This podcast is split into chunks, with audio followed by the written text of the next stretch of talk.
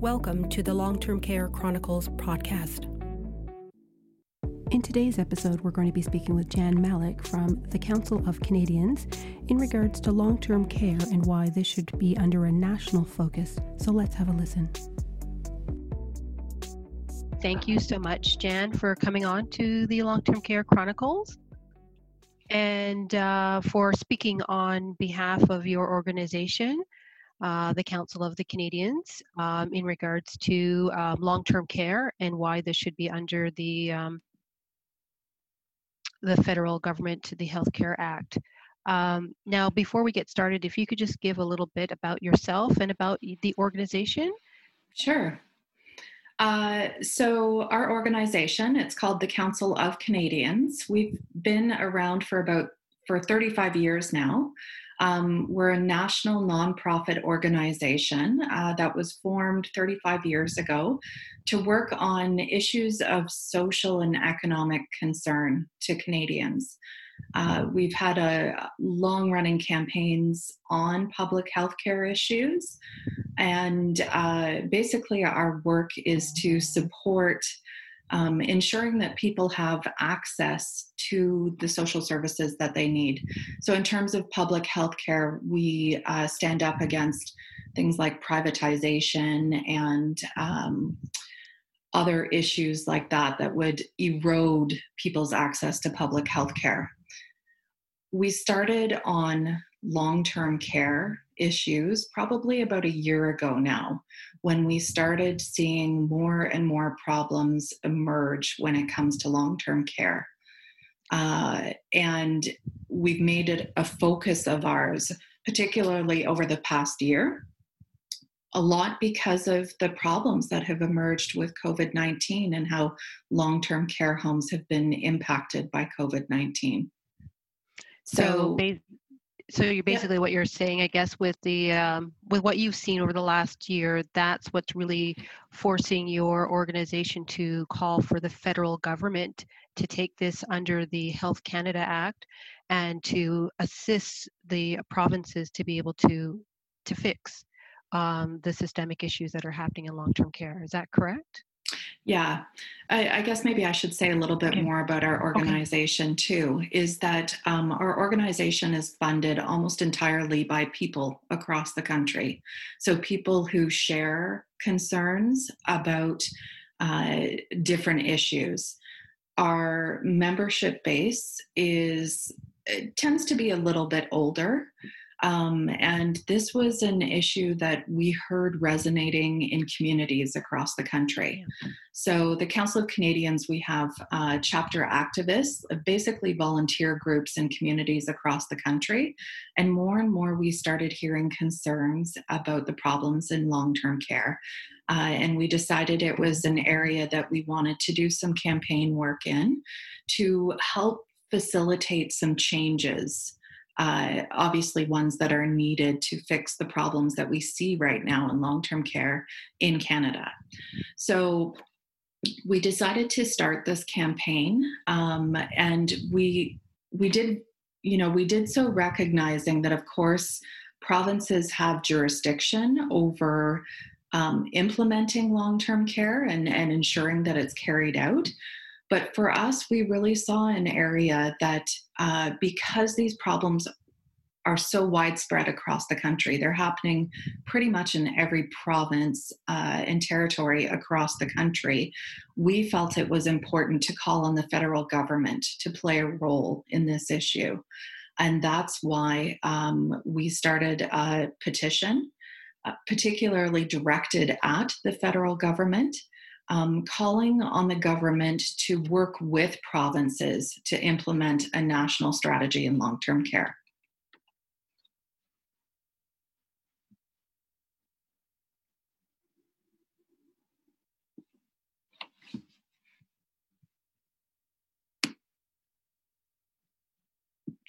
I can't hear you. Are you muted?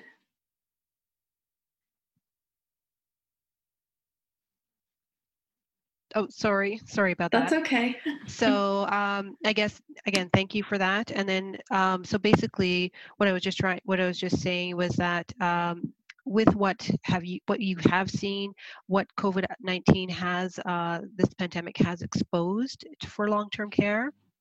And i guess your organization have you noticed a difference between the for-profit model uh, than the other models as to causing a lot of these systemic issues Definitely, uh, and I, I, think it's not just us who have noticed, um, you know, not just our organization, but we rely on studies that are carried out. Um, we turn to experts in the field uh, and really listen to them. And, and these experts can come in different areas. Certainly, uh, we hear from families who have members and uh, family members in long term care. Uh, we hear a lot from workers who have either worked in the field or are currently working in the field right now in long term care. And then also the academic studies that are carried out. So, the Canadian Medical Association of Journal is, is one example of uh, an organization that has studied the area of privatized long term care versus public long term care.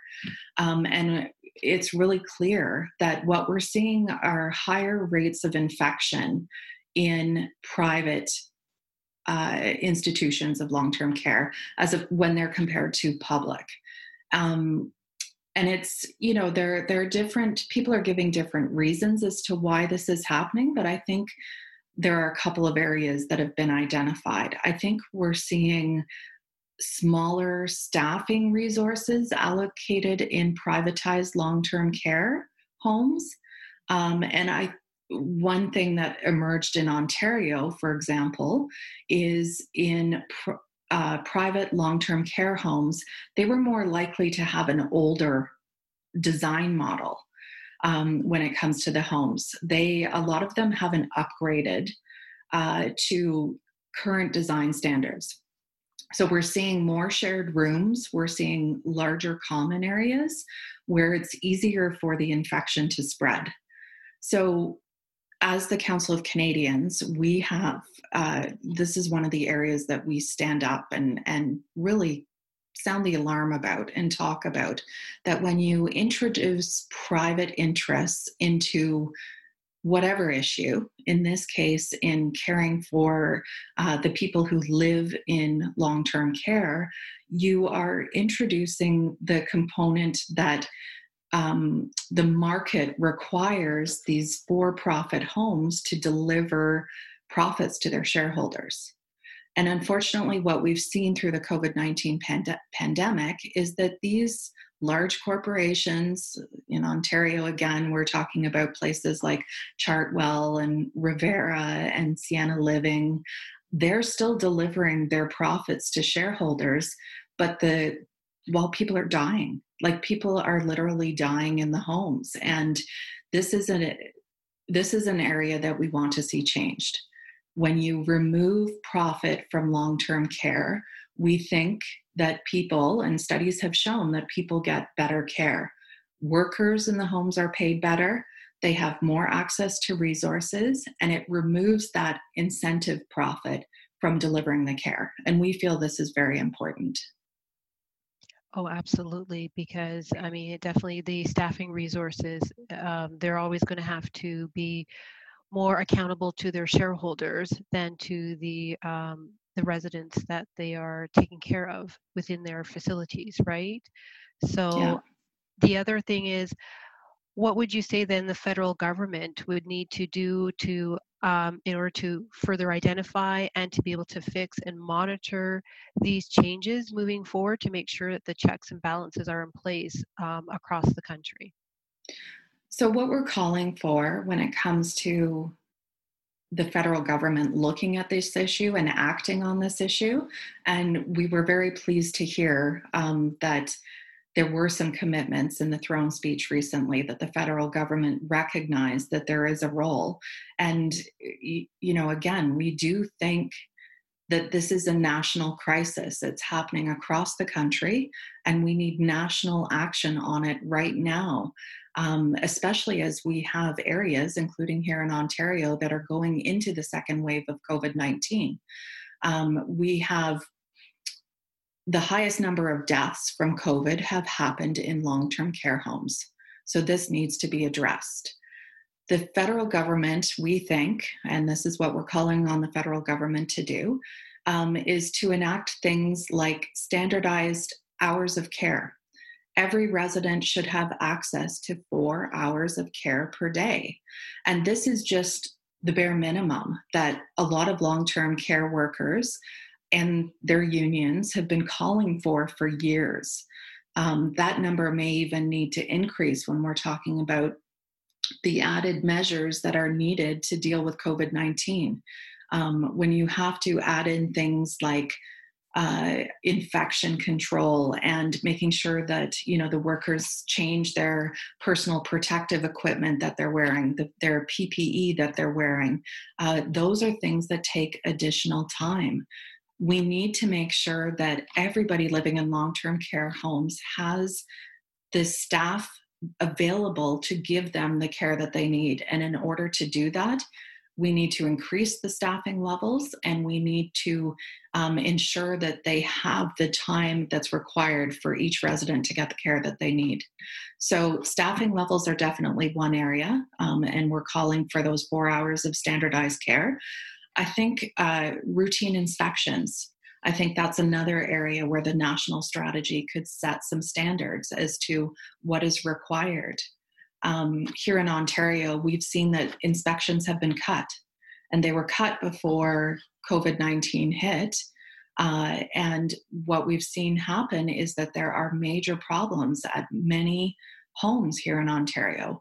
We see homes that are having additional outbreaks. They've they had one in the first wave, and they're in they're into their second round of outbreaks.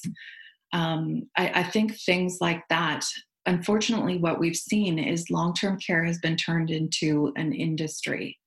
Uh, and it's worse in some areas uh, than others. Again, Ontario, eh, which is, we do a lot of work in Ontario, that's a very big example. Um, more than 60% of the homes in Ontario have been privatized. And the area that these private companies look at cutting is staffing so these are these are all areas and again we you know we would call on the federal government to listen to not only the the home operators privatized public whatever um, but also to family members to residents in long-term care if you know if and when they can to the workers in long-term care and to the health policy experts who have been talking for years about the changes that are needed in long-term care would you say as well that in terms of, let's say, instead of these large institutional um, buildings that need to be erected, would you say it would be a smaller facility going forward that needs to be to provide the the actual care that's needed for a lot of these residents? I, I, think, uh, you know, I'm not an expert in the area of the design standards that are needed, but certainly I think it has been shown that when it's the larger facilities, uh, that again you know have the design standards of shared rooms and larger common areas um, that haven't listened to the professional recommendations from uh, policy makers and whatnot who say that um, smaller care areas are needed like people need to have their own space. They need to have their own access to washrooms. They need to have the staff there to assist them. And these are all things that are needed in order to ensure that long-term care residents not only get the care that they need but the protection they need from this virus Exactly, yes, because uh, that's definitely needed. As you said, we are in certain areas of the province, uh, in Ontario in particular, that we are already in outbreak for a lot of these particular homes, um, these facilities. So, in terms of, I guess, then who would then be at the table? Who would be the stakeholders that would need? I know you mentioned in terms of the SA, the family caregivers would definitely be uh, one, but who else would you um, you know your organization is indicating that would be at the at the table to uh, I guess affect these changes and to guide the government to be able to say, well, this needs to be part of the national policy. And we've heard from all of these particular stakeholders. Who would you um, say for that? Yeah, so as I mentioned, it's very important to hear from the family members who are seeing this on a day to day basis.